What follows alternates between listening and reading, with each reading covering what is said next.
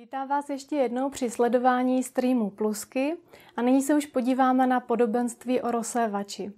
Na jedno z Ježíšových mnoha podobenství a na to, jak souvisí s naším srdcem. Ježíš používal podobenství často a je to vlastně příměr nebo analogie, eh, která přibližuje určitý duchovní princip nebo morální pravdu. Ježíš mluvil v podobenstvích často, když mluvil o božím království, jako o něčem, co není z tohoto světa, ale co můžeme na tomto světě žít. A jak vůbec rozumět podobenstvím? Protože podobenství byla původně předávaná mluvenou formou, my je čteme, Podobenství je něco jako alegorie, ale není to alegorie, protože v alegorii hledáme význam každého jednotlivého slova, když to v podobenství se více soustředíme na jednu linii, na ústřední myšlenku nebo na odpověď na jednu konkrétní otázku. Podobenství je odvozeno od slova parabole, což znamená postavit vedle sebe, takže je to analogie příměr. Podobenství říká něco jiným způsobem. A cílem je, aby posluchači se mohli stotožnit s hlavními body příběhu a reagovat na něj svým srdcem. Podobenství by mělo vzbudit eh, konkrétní reakci, konkrétní rozhodnutí v našem životě. A když chceme podobenstvím dobře rozumět, tak eh, musíme přemýšlet, co znamenala pro, pro posluchače tehdy jaké byly otázky, které oni si kladli, jaké byly problémy, které oni řešili, čím oni se tehdy zabývali, jaká byla kultura. Takže cíl podobenství je zpřístupnit nám pravdu o Ježíši a dát nám tak příležitost reagovat na Ježíše nově. A nově vlastně mm, i ve vztahu vůči němu, ve vztahu s ním. Je to jako kdyby Ježíš držel zrcadlo a my jsme se v tom zrcadle uviděli. Takže pojďme si nyní přečíst podobenství o rozsévači a pojďme se podívat, co se z toho příměru můžeme učit o Bohu a co se dozvídáme o nás. Slyšte, vyšel rozsévač rozsívat. Když rozsíval, padlo některé zrno podél cesty a přeletěli ptáci a sezobali je. Jiné padlo na skalnatou půdu, kde nemělo dost země a hned zešlo, protože nebylo hluboko v zemi. Ale když vyšlo slunce, spálilo je a protože nemělo kořen, uschlo. Jiné zase padlo do trní. Trní vzrostlo, udusilo je a zrno nevydalo úrodu. A jiná zrna padla do dobré země a vzcházela. Rostla, dávala úrodu a přinášela užitek. Třicetinásobný, i šedesátinásobný, i stonásobný. A Ježíš řekl, kdo má uši k slyšení, slyš. Když byl o samotě, vyptávali se ho ti, kdo byli s ním spolu s dvanácti učedníky, co znamenají podobenství. Řekl jim, vám je dáno znát tajemství Božího království, ale těm, kdo jsou v ně, je to všecko hádankou, aby hleděli a hleděli, ale neviděli. Poslouchali a poslouchali, ale nechápali, aby se snad neobrátili a nebylo jim odpuštěno. Řekl jim, nerozumíte tomuto podobenství? Jak porozumíte všem ostatním? Rozseváč rozsývá slovo. Toto jsou ti podél cesty, kde se rozsývá slovo. Když je uslyší, hned přichází Satan a bere slovo do nich zasete. A podobně ti, u nich je zase to na skalnatou půdu. Ti slyší slovo a hned je z radosti přijímají. Nezakořenilo v nich však a jsou nestálí. Když pak přijde tíseň nebo pronásledování pro to slovo, hned odpadají. U jiných je zase to, dotrní. Ti slyší slovo, ale časné starosti, vábivost majetku a chtivost ostatních věcí Vnikají do nitra a dusí slovo, takže zůstane bez úrody. A pak jsou ti, vonží zase to do dobré země. Ti slyší slovo, přijímají je a nesou úrodu třicetinásobnou, i šedesátinásobnou, i stonásobnou. A Ježíš použil příměr, který byl v té době posluchačům srozumitelný. Bylo to rozsévání zrna. A když se to představíme, možná něco, co spíš my známe už jenom z pohádek, rozsévač měl rozsívací zástěru, to je terminus technicus, to jsem si našla, že se tak jmenovalo, a z té zástěry v pravidelných pohybech rozséval zrno. A já jsem si tady vzala hrst zrní pro ilustraci, jsou to různé typy semen a to zrní má jednu úžasnou vlastnost a to je jeho potenciál růst a vydat úrodu. Je v něm obsažena veškerá informace, která je potřeba pro to, aby rostlo. Ale co ještě potřebuje pro to, aby skutečně tu úrodu vydalo? Je to právě dobrá půda. A mm, jinak nevzroste, ne, zanikne a nic z něho nebude. A zrno to je pravda o Bohu. Je to informace o tom, kým Bůh je a co pro nás udělal. Eh, jeho evangelium je dobrou zprávou o záchraně každého člověka. A tahle zpráva je stále stejná. Je stále stejně platná a je stále stejně silná. Protože Bůh je stále stejný. Je stále stejně dobrý, stále stejně svatý a každý den znova se vztahuje k člověku, je vůči nám aktivní. Tak jako ten rozsévač rozsívá zrno, tak Pán Bůh nám denně přichází se svým slovem, které zasívá do našeho srdce, aby vydalo úrodu. Jeho evangelium je výrazem jeho lásky. Otázka ale je, kam to zrno padne. A některá zrna, to je ten první typ půdy, padnou podél cesty. A já jsem si tady vzala takový, takový kus uh, země, který uh, je uh, z podél cesty a vlastně ve, staréke, ve starověkém Izraeli byly uh, pole úrodné půdy a mezi tím byly cesty a cestičky, po kterých se chodilo a šlapalo, jezdilo se po vozi, takže postupně ta půda byla ušlapaná, byla tvrdá. A když si představíme, že na takovouhle půdu padne zrno, tak uh, ono nemá kam sklíčit. A když přiletí ptáci, tak je se zobou. A um, z toho zrna vlastně není žádná úroda. A Ježíš říká, že satanovým cílem je brát z našich srdcí zase té slovo, brát pravdu o Bohu, aby nemohla vzejít a aby jsme my nemohli přijít blíž k Bohu, aby jsme nebyli zachráněni. A asi všichni jste si všimli někdy v Praze v metru nápisu Pozor na zloděje. A já jsem jednou, eh, bylo to před několika lety, byla svědkem takové scény, že ve vagonu, kde jsem cestovala, tak se strhla hádka a mm, potom, když eh, pár lidí vystoupilo, tak eh, jsme zjistili, že pár jiným lidem chyběly peněženky a mobilní telefony. A já jsem tu svoji, svoji peněženku měla hluboko v batohu, takže mě se nestratila. Ale když si představíme, jak by to vypadalo, kdyby ta moje peněženka byla vlastně na vrchu toho batohu úplně nechráněná, tak by byla velmi snadným terčem, protože jsou lidé, jejichž cílem je prostě nám něco ukrást. A když něco udupe půdu našeho srdce tak, že mm, to slovo o Bohu nemůže zakořenit, tak Satan snadno vezme to, co Bůh zasévá a nám to nijak neprospěje. A pravda nesklíčí, nevydá úrodu a náš vztah s Bohem nemůže růst. Čím může být ušlapaná půda našeho srdce? Může to být určitě víc věcí, ale já jsem vybral neodpuštění a hořkost mm, nebo zklamání jako důsledek nějakého zranění. A nedávno jsem slyšela velmi osobní příběh paní, která žila v manželství a určitou dobu jeho života to manželství bylo nefunkční. A ona stále přemýšlela o svém manželovi, kým on je a kým není a kým by měl by být. A um, ona potom se rozhodla svoji situaci aktivně řešit a vyhledala křesťanskou podpůrnou skupinu a vlastně pomocí uh, nějakých pravd, které se tam dozvěděla, tak se rozhodla, že ona potřebuje odpustit svému manželovi a že její priorita je vlastně její vztah s Bohem, protože zjistila, že mm, právě neodpuštění zatvrdilo její srdce tak, že ona vůbec nemohla už reagovat na boží lásku a na jeho moc. A jak odpustila, jak se rozhodla krůček po krůčku uh, se soustředit na to, aby její vztah s Pánem Bohem byl funkční, tak se vlastně začalo, začalo obnovovat to její spojení s tou životodárnou silou, s božím životem a vlastně ona měla najednou i sílu odpustit nebo dále odpouštět svému muži a on byl tím takový zasažený, že vlastně jejich manželství se uzdravilo. Ale co bylo na tom důležité, že ona se rozhodla, že i kdyby se nic nestalo, i kdyby on se nějak nezměnil, tak ona pro ní bude prioritní její vztah s Pánem Bohem a to, aby ona z něho brala život. Její srdce se duchovně uzdravilo a mělo to i důsledek, důsledek právě do toho vztahu. A dovolte mi otázku, jestli není v našem životě teď nějaké neodpuštění, nebo nějaká hořkost, které způsobují, že půda našeho srdce je stvrdlá a neschopná reagovat na Boží slovo. A druhým typem půdy, do které slovo může padnout, je skála.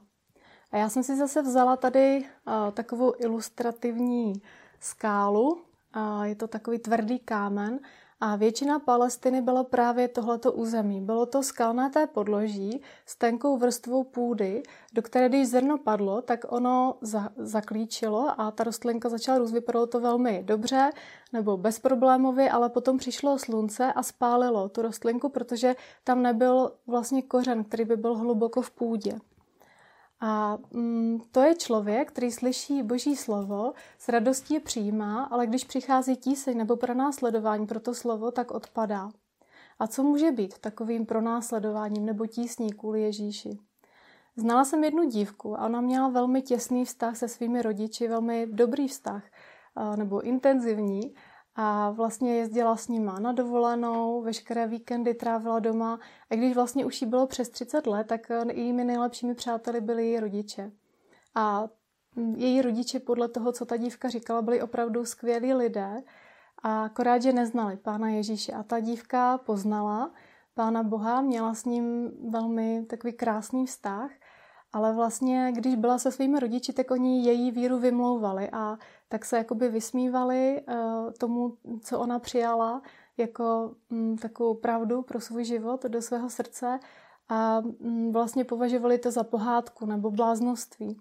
A protože pro tu dívku byly vztahy se svými rodiči velmi důležité, tak uh, se bála, aby kvůli rozdílnosti um, jejich názoru nepřišla o ten vztah a tak, ačkoliv byla tak nadšená zprvu z Pána Boha a moc si přála, aby i celá její rodina ho poznala, tak vlastně kvůli tomu nekomfortu, který prožívala, kvůli tomu napětí v tom vztahu, vlastně ona sama od Pána Boha postupně odešla.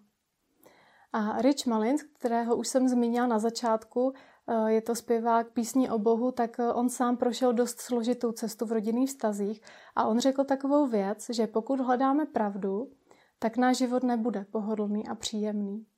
A já si myslím, že on tady nemluvil o nějakém materiálním zázemí, ale právě o mezilidských vztazích. Takže nečelíme my teď právě nějakému tlaku kvůli naší víře v Krista, který může měnit naše srdce na skálu. A jak s tímto tlakem nakládáme. A třetím typem půdy, do které zrno může padnout, je trní. A slovo sice padne do půdy, ale trní roste a dusí to slovo, takže slovo nevydá úrodu. A tím trní můžou být denodenní starosti nebo přesvědčení, že když budu mít víc majetku, tak budu šťastnější nebo zabezpečenější. Doslova v textu je použité slovo podvodnost bohatství. A známe to určitě všichni, že něco si moc přejeme, třeba i na něco dlouho čekáme, potom to dostaneme nebo si to koupíme a vůbec nám to nepřinese to, co jsme od toho očekávali.